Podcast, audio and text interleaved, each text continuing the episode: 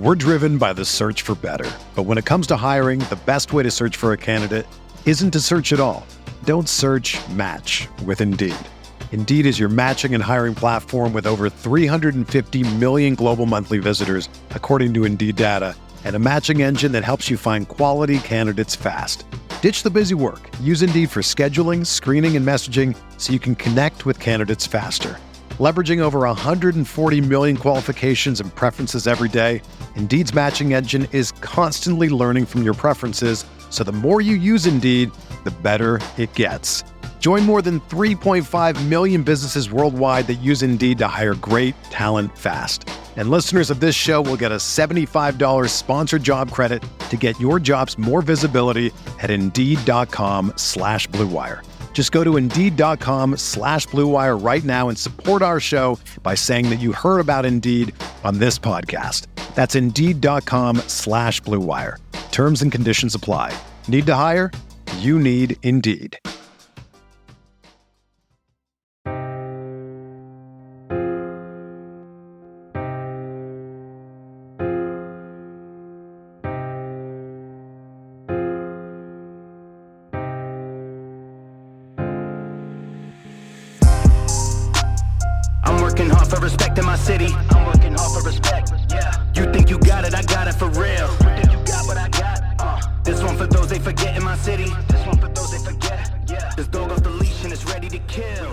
Before we get started on today's episode, big up to the members of the Patreon. We got Nick Chavez, Abel, Ben Kotzian, Christopher Velasquez, Derek Platees, Devin Rendon, Jordan Riley, Mike Wozniak, Nick Crummich, and Thomas Robinson. If you go to the Patreon right now, you get next week's episode available today. It's patreon.com/veteransminimum. We're at 58 Patreon members. Would love to try to get to 75 by the football season. So go to the Patreon. We're putting out more content, access to the Discord, and all that fun stuff. And since we are back in the building, as you can see, the new backdrop is up and running. Now we got a nice wide shot over there. There's your boy right there. Looking clean, Brett. You see that? Oh, I love it, man. I said every time I come in here, there's a new bell, a new whistle, and a new surprise. But this is really nice because I've always loved the name Veterans Minimum ever since, we first kind of came in contact with each other. And now you have like the true Vegas ambiance behind it. So it's like you're selling the point, like roots are in Queens, but the new location, the new stomping grounds, that's right here in Sin City, baby. We had to switch it up. And since it is a UFC card, it's a big UFC card. My favorite fighter in the whole UFC, Adesanya, is fighting. I had to bring you back on. Got some good feedback when you were back on and love chopping it up with you. We got a lot to break down.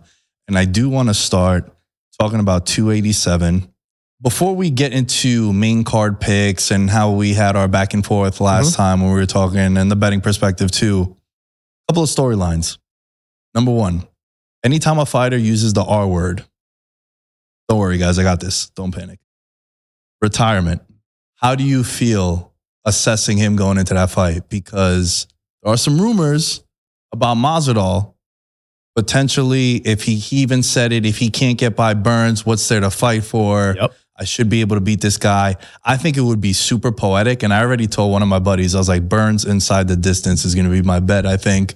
And you could just see it already. Masvidal is going to take off his gloves, drop him in the middle, and he'll say something because he's very catchy and witty. This is where I started. This is where I'm ending. Puts the gloves down. If I could do it, you guys could do it. Dreamers and all that, my Cuban people. You could see that playing out. He puts a bow on it. Yeah. Puts a bow on his career. A dude who, 3-4 years ago, bro, was just like a journeyman. George was his nickname. And he went on that run where 2019, he was a megastar. That knee to Ben Askren, literally, it launched Ben Askren into a world where Ben maybe never returned from, and launched Masvidal in a world, at least for the time being, that really no other fighter, whether they be in contention, whether they be, a mainstream star in their weight class, was really on, because again, set up a big fight against Nate, set up everything with the BMF and The Rock. It really launched him to the moon and back, and also kind of put him in position to compete for a belt compete for a title held by Usman that maybe otherwise he was never going to get. Right. And also, if you go back prior to the knee, knocks out Till in England, where Till was coming off that loss to Woodley, but he was still like the top prospect. He was young. He was like, what, 24, 25 years old, I think he was. Mm-hmm. That was in his hometown. He has a three-piece in Minnesota with Leon. And then even when he loses that first fight to Usman, it was dope because I don't know about you, but I give fighters passes when the circumstances are like that. Right? He takes mm-hmm. it on 6 days notice, went the distance with him. And then you also, it was a win-win for him because he loses, you say, well, he didn't have a camp. He saved the card by doing that. But if he wins, the aura would have been like through the roof if he would have won that. It was a perfect position for him. Yeah. And then he just became a top guy in the company. So I think he's an overachiever. He entered the space of MMA late as it was, and then on top of it had the journeyman run where he fought so much of the best that 170 had to offer. And even then, during that run, he was kind of not so much a live dog, but someone you'd consider like a scrapper who was going to be a tough fight for anybody at 170, because where a lot of guys had the edge on him stylistically, or you know, that those classic MMA disciplines, they had the up and up, but just him being a fighter. Just him being such a fighter. Yes, you may be a better mixed martial artist than me, but are you a better fighter? So he was always somewhat an interesting fighter where you kind of had to think, all right, let's not completely rule this guy out. And then about 2 years later, he was in the title conversation. So I think you're exactly right there. And on top of everything with the marketing, the way he promoted himself in the media, the way he just really, I think he was a guy who realized, look, I'm on limited time here. But I mean, Gilbert Burns may go down as the best, one of the best welterweights you've ever seen to not carry the gold if this trajectory continues. We'll see what happens if he wins this bout. But obviously there's so many storylines playing around 170 as a whole. Last time I was on the show, we kind of prefaced that, previewing 286. Now very much the aftermath of all that. But I just think looking at Masvidal individually, win or lose, I think it's kind of, and it's moral victory is kind of hard to discuss. But at the same time, him being, whether he beats Burns or not, not going to happen. I don't mean to completely rule him out, but I'm so big on Burns as you are. But at the same time, it would almost be fitting for him to have an opponent like that, because it shows like this is a guy who in most situations wouldn't have no one even near the caliber of Kamaru Usman or Darren Till or Gilbert Burns or Colby Covington. He'd be fighting way at the bottom of the card against guys who maybe barely cracking the top 10, 9, 7, or 9, 8, maybe 7. No, he's fighting guys in title eliminators and title bouts. Normally that doesn't happen. You have to tip your cap regardless of what you think of him as a complete mixed martial artist.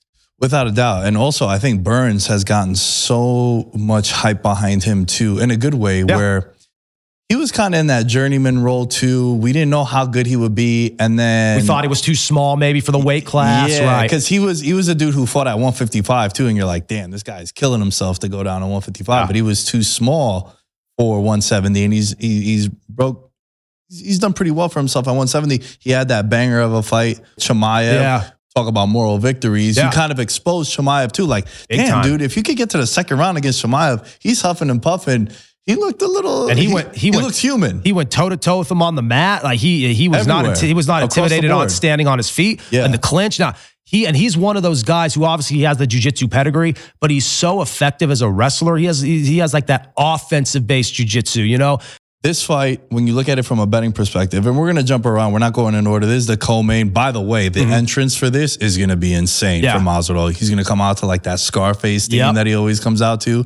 The place is going to go nuts. It might be between that and Izzy, best co-main main event entrances of all time. Yeah, there's going to be a pop. Miami-Dade goes. Yeah, they're going to go crazy for Masvidal because he's always been repping Miami. And look, man, we're going to get to the main event in just a second, but I think a big reason why they picked Miami was because you still have enough cachet with Masvidal where he's still a main attraction and people are going to be invested in him coming back. It's a good rub, like we talked about last time. Yeah, using the wrestling term. And I think that's a big reason why the UFC is back in Miami for the first time in, 20 years? I think it is. Been a minute. Because of Masvidal.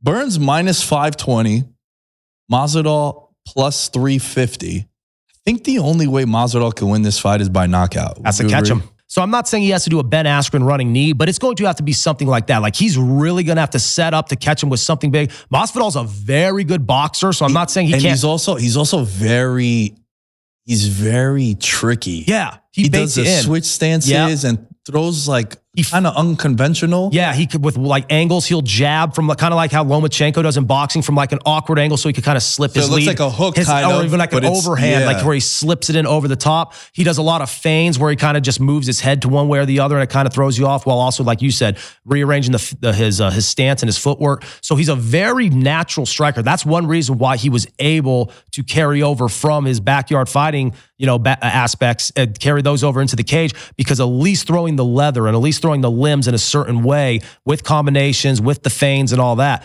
And also look at the level of competition that those wrestlers are. You're talking about Covington. You're talking about Usman. All-American national champ type guys, yeah. So it's the cream of the crop. And Burns, I think, wrestling, he wants to take it to the ground, but I wouldn't say that wrestling is his strength. No. If that makes sense. Yeah. I agree with you. He is a lot better standing than people give him credit for. He's an all-world jiu-jitsu guy. He might be, it's like him, Oliveira, Mackenzie Dern, I think are the best BJJ MMA fighters right now in the UFC. Who actually like are MMA fighters? Like you could say like Ryan Hall, but like when you're doing like Imanari rolls in every fight, like you know what I'm saying? I know what you mean. And especially when we're talking about like these are all top five contenders. Yes, I'm with you. Yeah, nope, you're right. They could go in, and I think one of them. I think I know Mackenzie has, but I'm pretty sure Gilbert Burns has one. Like might not be ADCC, but like one of those like Grappler's Quest, Naga, something like. They're like those caliber guys, like the same way we talk about Cormier and and Gaethje and Covington and Michael Chandler with that pedigree, that amateur wrestling pedigree, that even if they don't wrestle, it's still there in their hip pocket and it's so much better than everyone else's.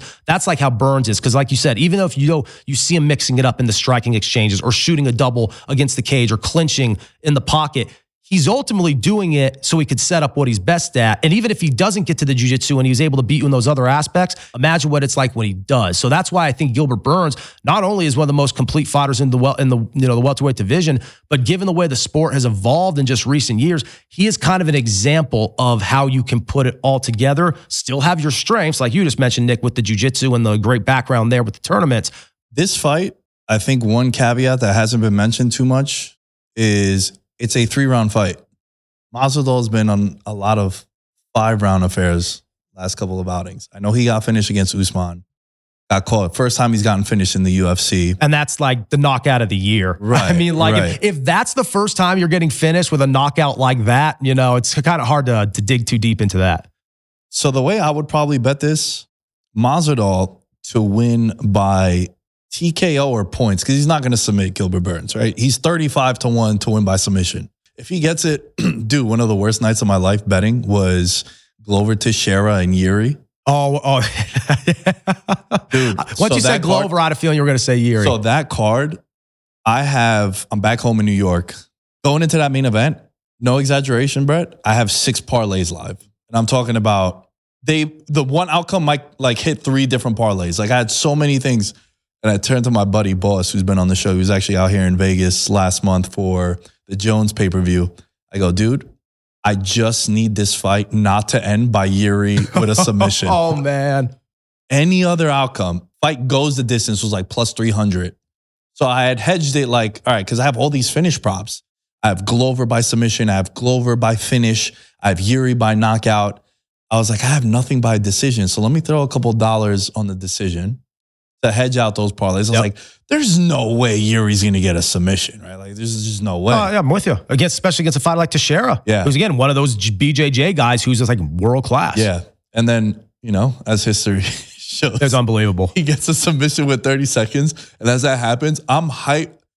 My instinct is like, holy shit, I can't believe that just happened. And then the follow-up is, holy shit, I can't believe that just happened. It's hard when you lose bets like that, when it's almost something you have to, it's like you're like, I'm a fan, or even just working in the combat sports media, someone who, is a fan or dabbles in content related to the sport. Even if you lose your money in an instant, sometimes it's just so hard. But if you get your money's worth from the entertainment standpoint. Like Yuri Prohaska, one of the most dangerous fighters, dangerous strikers in all of MMA, just choked out perhaps the best submission grappler 185 plus in the entire UFC. And next thing you know, Glover's tapping out and you're all like, what just happened? But the whole fight you were like that because it's one of the most incredible. If there's one light heavyweight fight to top that first Jones Gustafson fight, that would be the one. Yep. Yeah. So with this fight right here, Burns and Masvidal on the money line is plus 350. Mm-hmm. I would say just like Gaethje, he's going to fight for your money. Mm-hmm. No doubt. Like we talked about last time. We had talked about that last time. However, you could bet in on some websites double chance, which means knockout and submission, which is a finish, or submission and points and a knockout. You could get plus 400 on Masvidal to win by points or TKO, yeah, which is probably the only way I would bet the Masvidal side. Those are the two outcomes you could see. Exactly. And then on the flip side, Burns at minus 520, bro, I'll never lay minus 520. No. If anyone is tuning in right now and is a novice MMA bettor who's only used to betting those money line sides, there is other ways you can profit. Be right about your actual prediction, but more so be exactly right specifically in how they do it.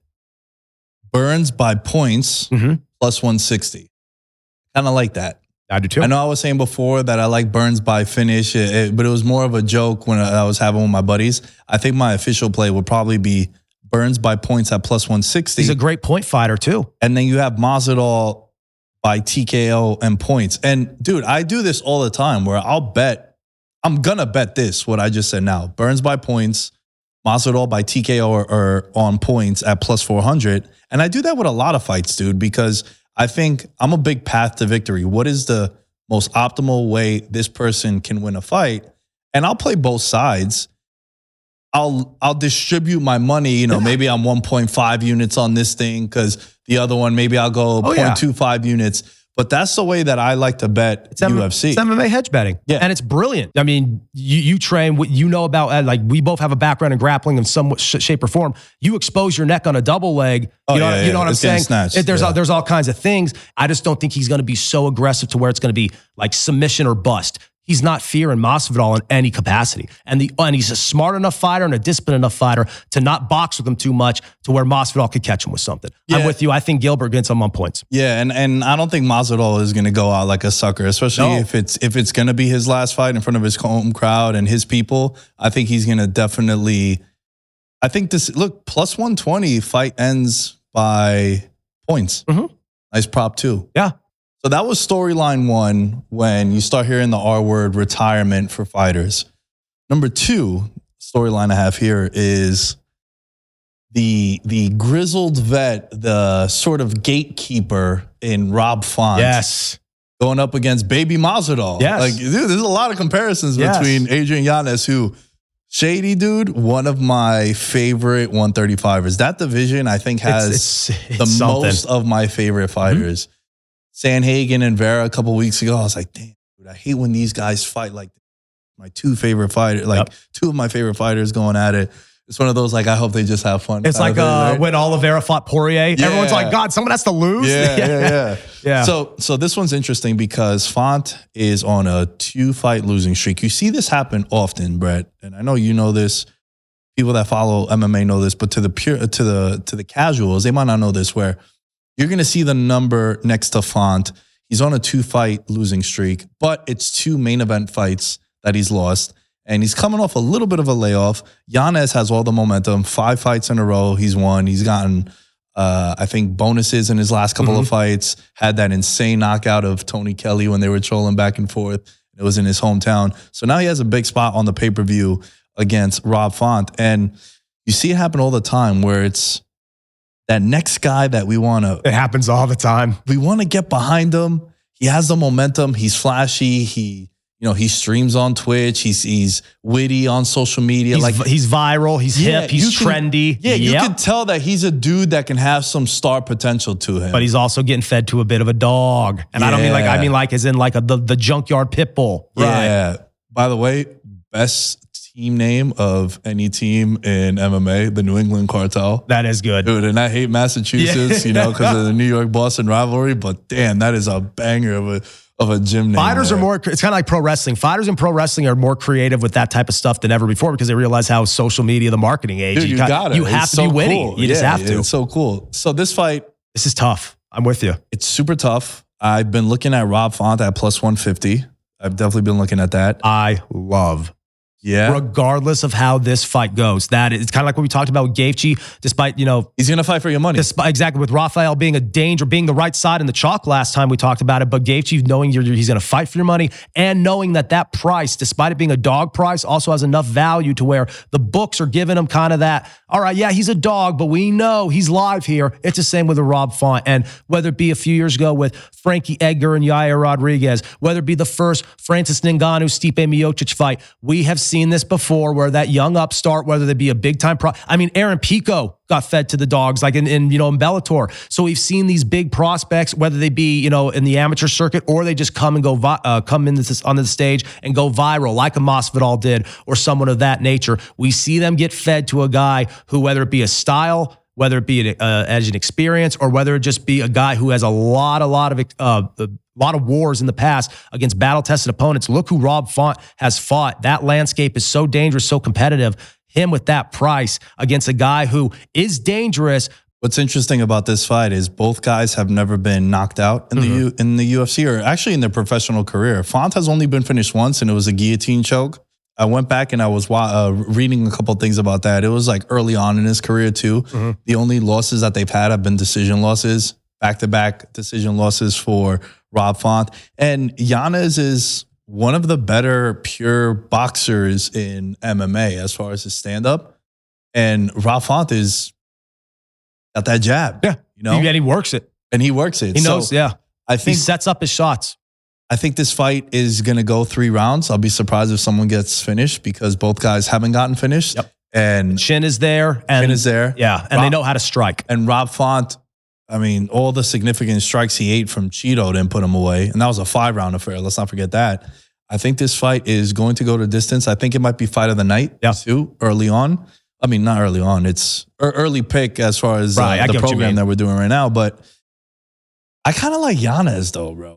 But I could see this halfway through the 2nd round. I'm like, you know what? This is the Gaethje physique. You may have to, and sometimes it sucks to second guess yourself. This may be one of those fights where you have a side going in and after you feel it out after a round, you're like, maybe I'll jump on the live price or whoever, you could get. This is one of those fights. I remember I flip-flopped a lot on Chandler Gaethje. Yep. I remember I flip-flopped a lot on, it actually may have been Makhachev Volkanovski. I'm not playing an outcome of any way, shape, or form. I think this goes the distance. And I think if there were one thing I was firing on, if I were to fire on, and as the show wraps up today, it would probably be that, the prop on the fight going the distance. I've given, there's only going to be so much value there.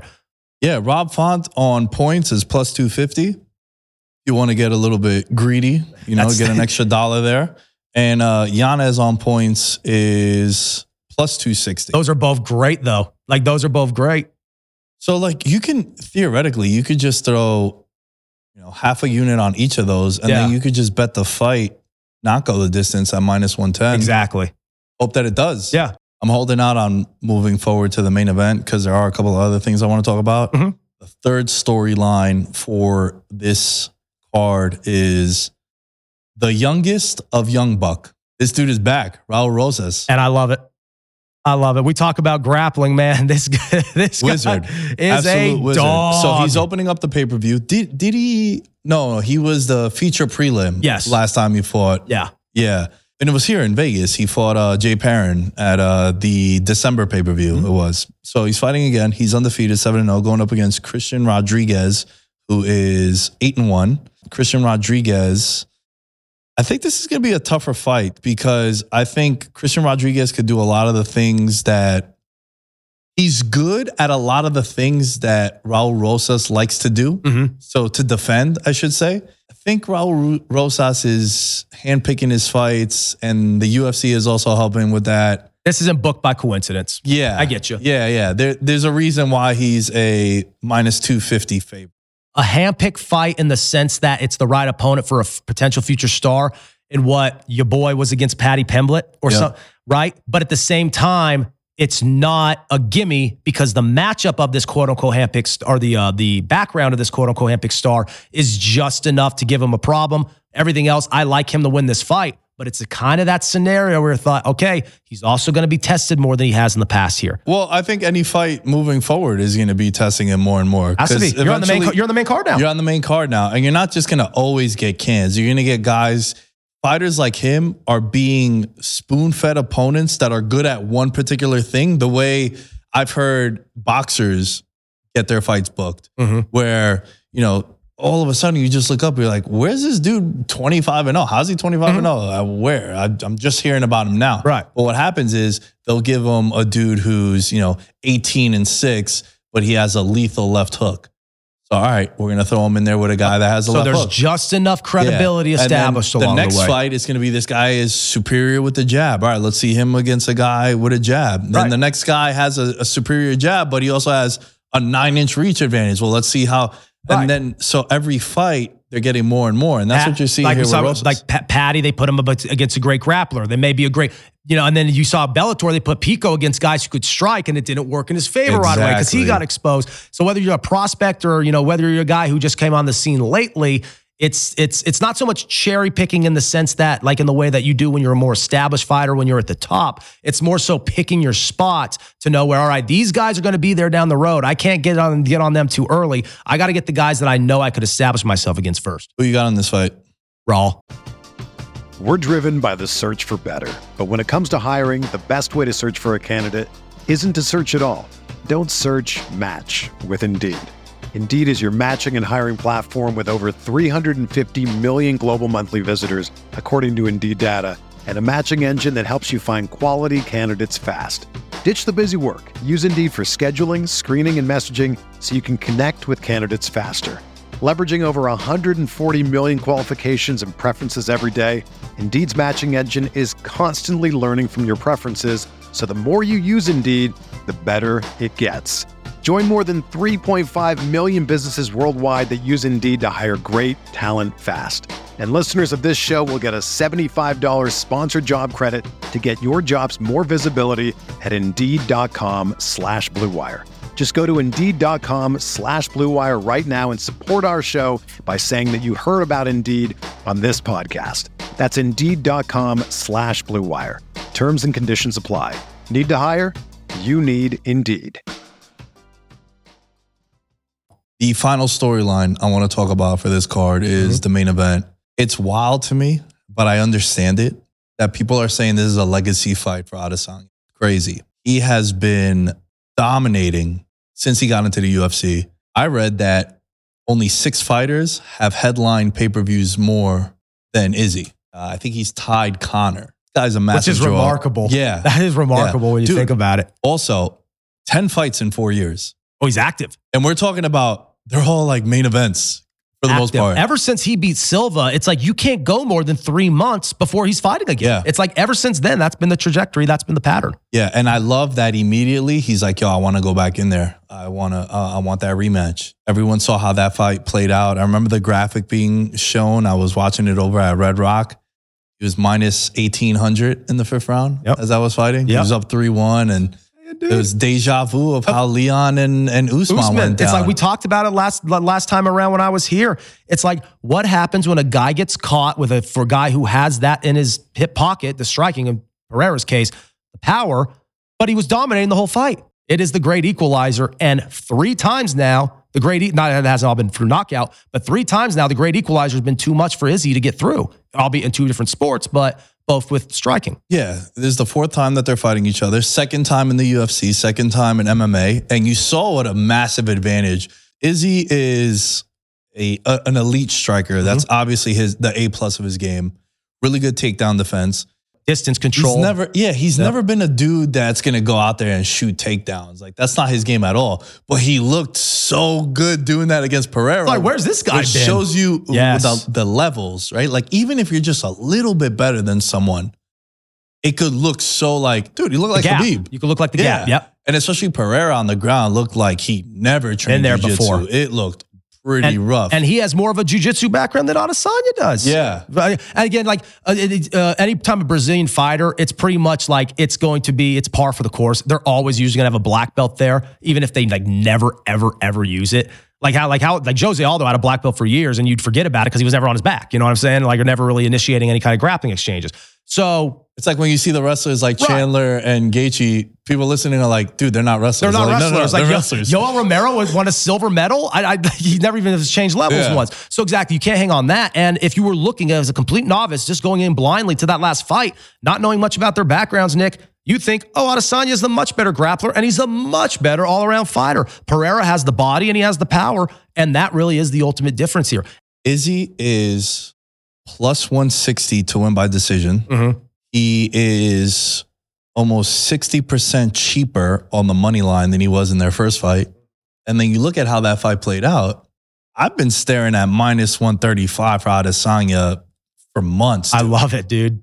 For months. But then again, the ultimate... So here's the thing, right? Playing both sides once again. Pereira plus 250 by knockout in some places is wild to me because that's the only way he could win. That's a robbery. Yeah. Like well, robbery, I guess it would be in hindsight, it'd be a robbery. You think it's a joke here. Is it April Fool's today or was it 3 days ago? Because it's like that's what? He's not winning a decision over Izzy. I'm not betting him plus 114 on the money line if I want to play Pereira. You're playing Pereira. That's the best way Izzy can win. Yeah. Outpointing him, going the distance. And that's his game too, right? Against everybody. He got a lot of shit against Cannonier because he didn't want to engage. It's like, dude, why? He has a nuclear right hand. That's what I'm saying. Vettori, why would you exchange with a guy who looks like a freaking pro wrestler? Who's massive. Use that jab, prod it out there and establish the distance. He can't hurt you. So Pereira by knockout at plus anywhere from plus 220 to plus 250. Shop around. You could find that number. I think 250 is outrageous. It's the only way he could win. Yeah. And I keep stressing that. There are certain fighters that there's only one way they could win. He's not going to win a decision because we've seen it. When Izzy lost to him in kickboxing, Izzy was up like 8 rounds to 1. And then he got knocked out at the tail end of that fight. Minus 1,800 going into that 5th round. So we've seen Izzy be able to dominate this dude on points and to get ahead and to score ahead. So I'm betting Izzy by points at plus 170, and then I'm playing Pereira by knockout at plus 2. Let's just call it plus 230. That's brilliant, to middle it there, because that's the only way that he can win that fight. So to me, that's my approach. But could you take it if you had, and I'm with you because I love the play on the props there. That's kind of the theme of the show. Last time I was around, we kind of taken more of the sides. But the value was much different there. The card really just wasn't as lopsided as a whole. Here, there's a little bit more of a gap, at least in the co-main event. Here, there isn't. So let me ask you this. If you had to take a side, since there really is value in both for the most part, who you lean in there? Because I got your outcome. This is so difficult for me to not sound biased because everyone knows he's my favorite fighter. That's why the legacy stuff drives me crazy. Yeah, because his bones are made. Yeah. I think he's the highest paid active fighter right now in the UFC. He's one of the most popular guys. I've always said that his aura outside of the cage 3x the fighter that he is, and he is an elite fighter, right? But he's with the anime. He buys all these fancy cars. He was going to be successful no matter what he did. Right. Yeah, he's kind of like a Conor in that aspect. He has the personality and the mental attributes to succeed anywhere. It just happens to be fighting because he's one of the best mixed martial artists we've ever seen. And dude, you know what's so unfortunate about Adesanya? We've never gotten to see him actually be on the mic with someone that could combat back with him. Think about the fights that he's had, right? Romero, his English is like the broken English where it's funny, but... You know, Izzy was... And they were buddies anyway going into that. Yeah, they were all buddy doing back flips.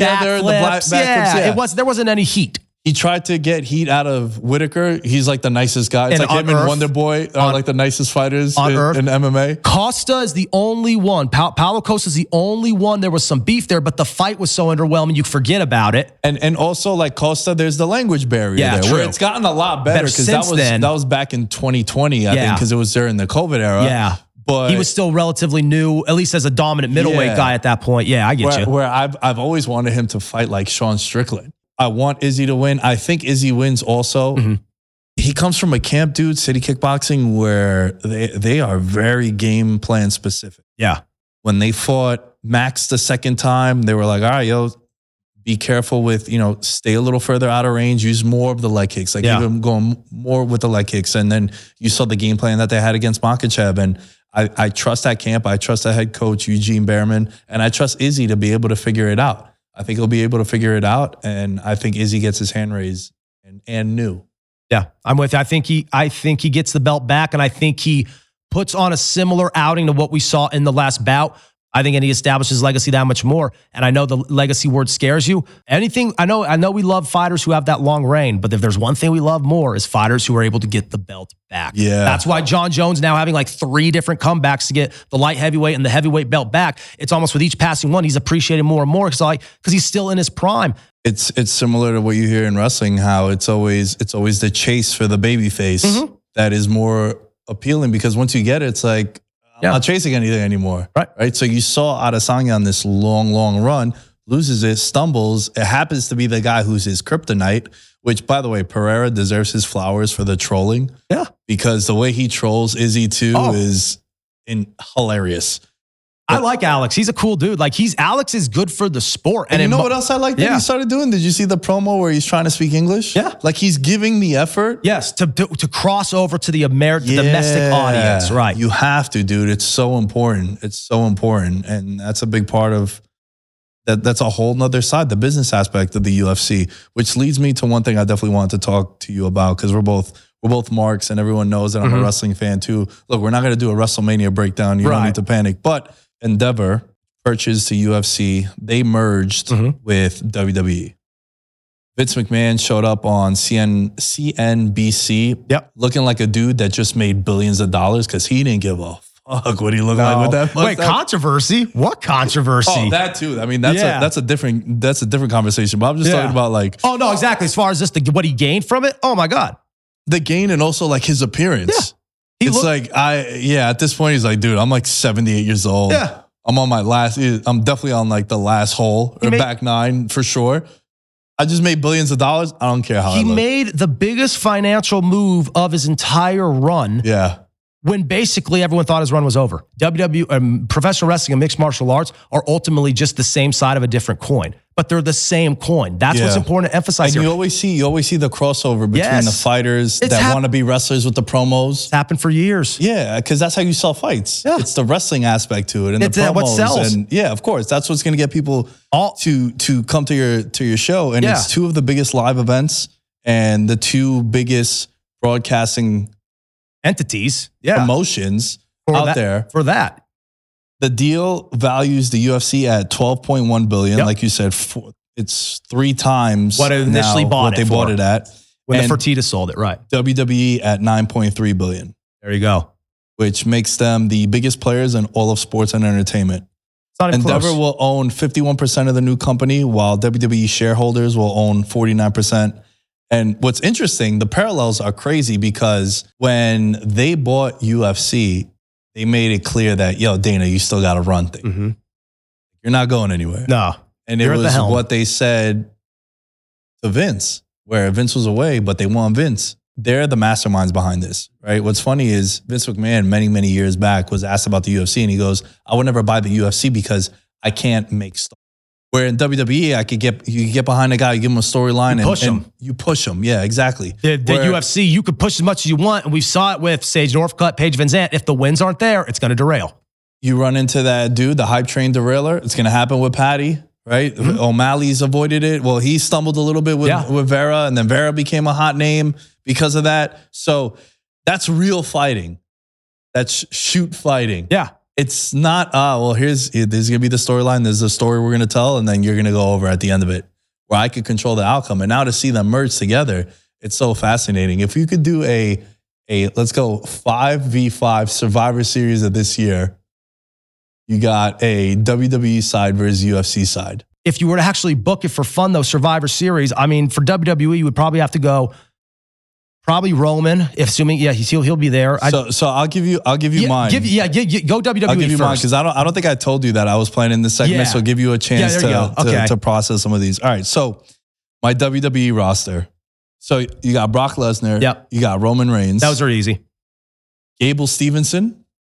I like what you're doing here, because by then he'll probably be on the main roster. Yeah. And again, it's like what I said with Vince. You want to take the guys who can at least have the aura of a legit shoot fighter. All three of those guys have some type of a shoot background. Matt Riddle?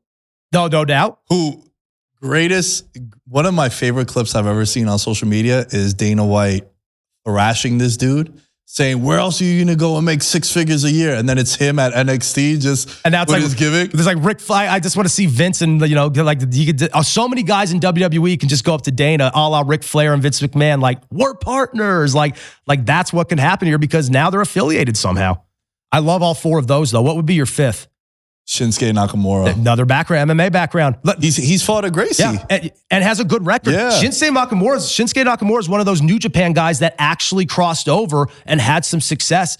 I like that. I probably would include all five of those as well. And I'm not just saying that to agree with you, just because maybe the only one I try to swap would be Roman, but you can't because he's your star. MVP does jiu-jitsu. Has won a jiu-jitsu tournament, like a legit one. Yeah. I think it's a purple belt. I think he just got upgraded purple belt. Batista, if he was still there, could work because he has a brown belt, I think, and he has a fight experience. There's a lot more crossover than people realize. But now the question is, who are the fighters you're throwing out there? All right, so the way we said Roman, you got to go Connor. Mm-hmm. That's a given, right? No. So Roman and Connor is a given. Mm-hmm.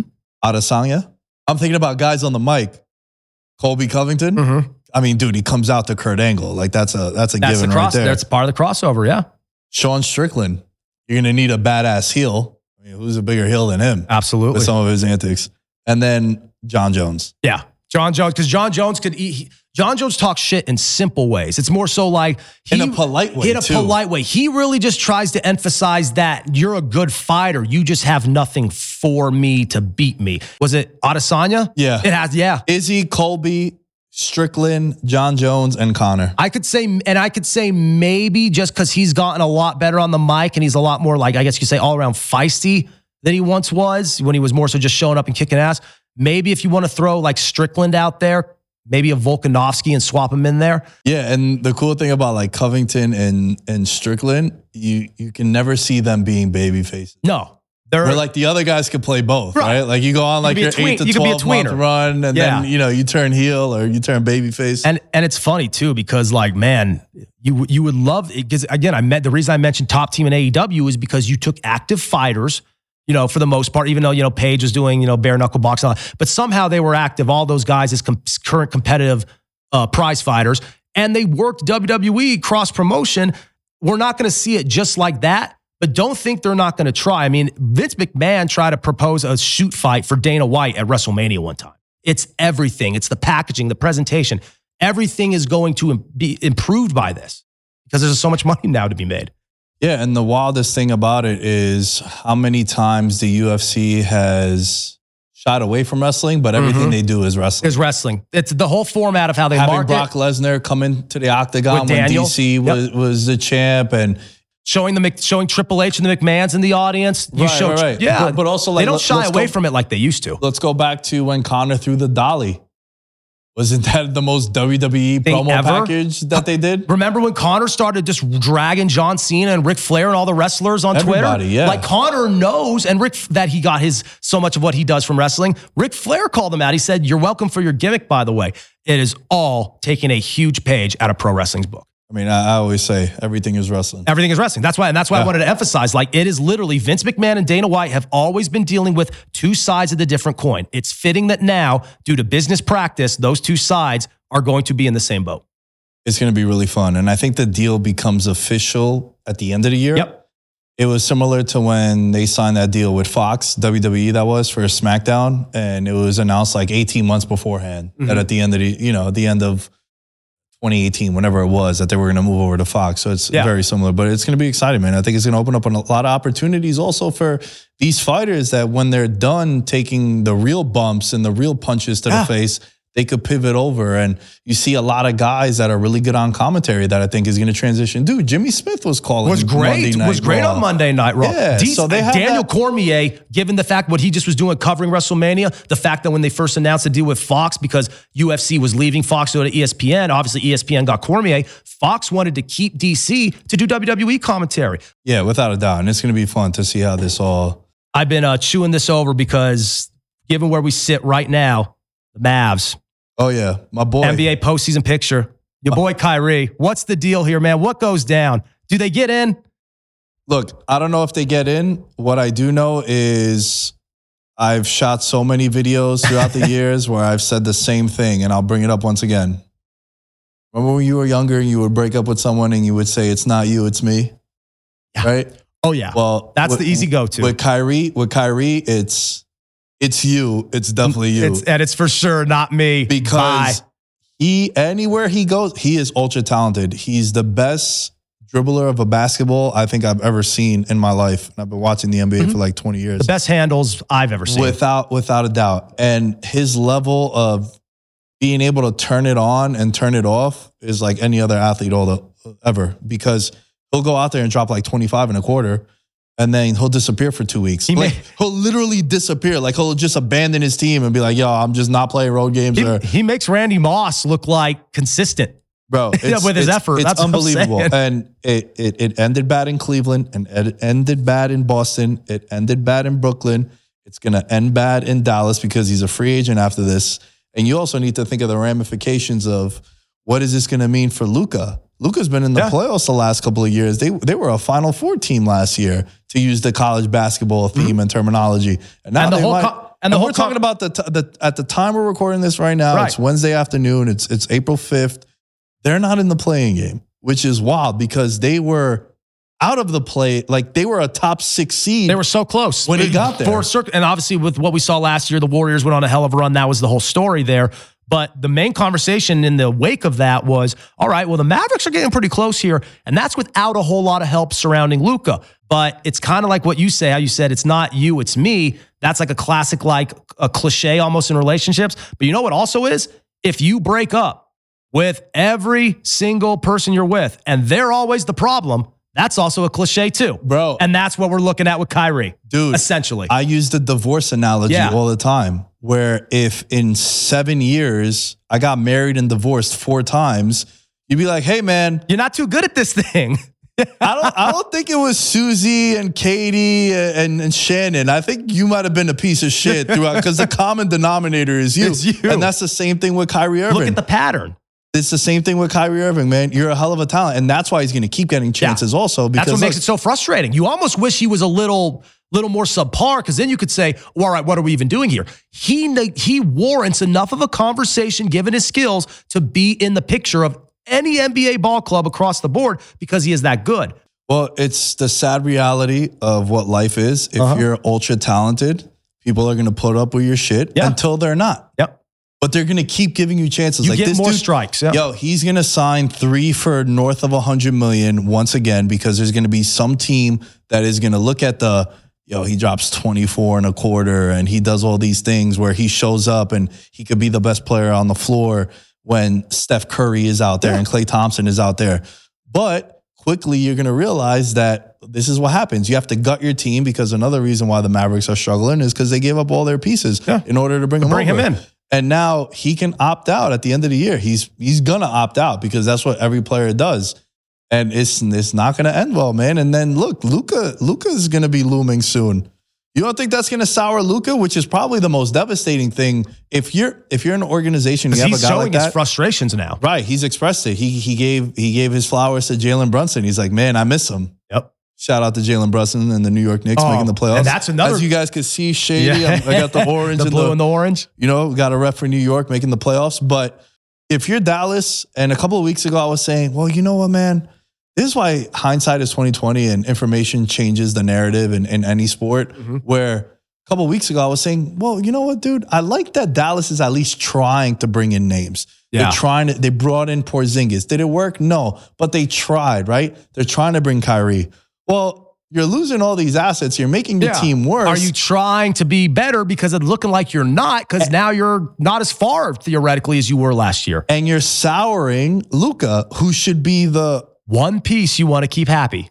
What do you want, like 5% of the Mavericks? Yeah. Like, what is it that we can make happen? Come on, Mark. Help him out, Mark. We need to do whatever it is to make you happy. Come and on, if Cubes. He's voicing his frustration in public, what is it like in private? Exactly. What it's like when he's off Twitter. Everyone says, like, if they're tweeting about it, every time an athlete or someone involved in an organization is tweeting, I'm thinking, all right, this is what they have enough conviction to say in front of the masses. Imagine what they're saying when they're not on record. Well, anything that gets leaked always gets leaked calculated. Right. Like, it's never just a random, it's like, it's not accidentally out there. Someone in your team wants you to put that shit out there. If I'm Lamar Jackson, and I'm looking for, let's say with Luka, so we don't confuse people. But if I'm Luka and I'm having these issues and I tell one of my buddies, I'm saying it with the intention of put that shit out to the media. It's a perfect example. Haven't you ever been fed up at work and you don't necessarily want to say something to management, but you know the person you're talking to is going to have the chance to say something to management. So you kind of get in their ear because, you know, listen, if anyone's going to come to the boss with our problems, he's going to laugh at me.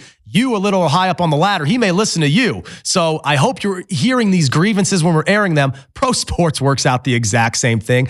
When you look at his resume, I don't want to say it's wasted talent. You could look at his NBA career and say, coming out of Duke, he probably has done what he is supposed to do, but it could be so much better. No, I would say that he's been... There's been a lot left on the table. Yeah. Right. A big what if. If you give someone context of what he's missed, it's like what you just said. It's a big what if. It's a big what if for sure.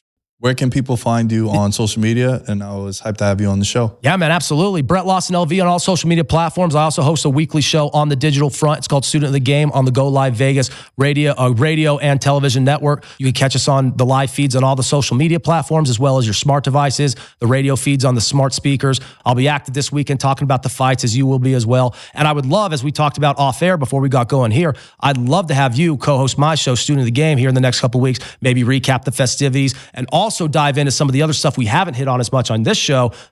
There's so much to talk about, both in terms of betting and just general amusement for sports. So I'd love to have you on. But again, follow me on all social media platforms. And I very much love how you cut up the show last week.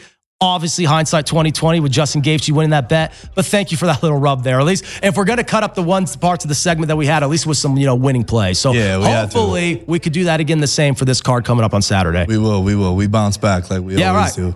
VeteransMinimum.com is you can find all things VM. At Nick Day is 10 as you can find me. And remember, you can listen to next week's episode on the Patreon right now. Check it out, and we'll catch you guys next time.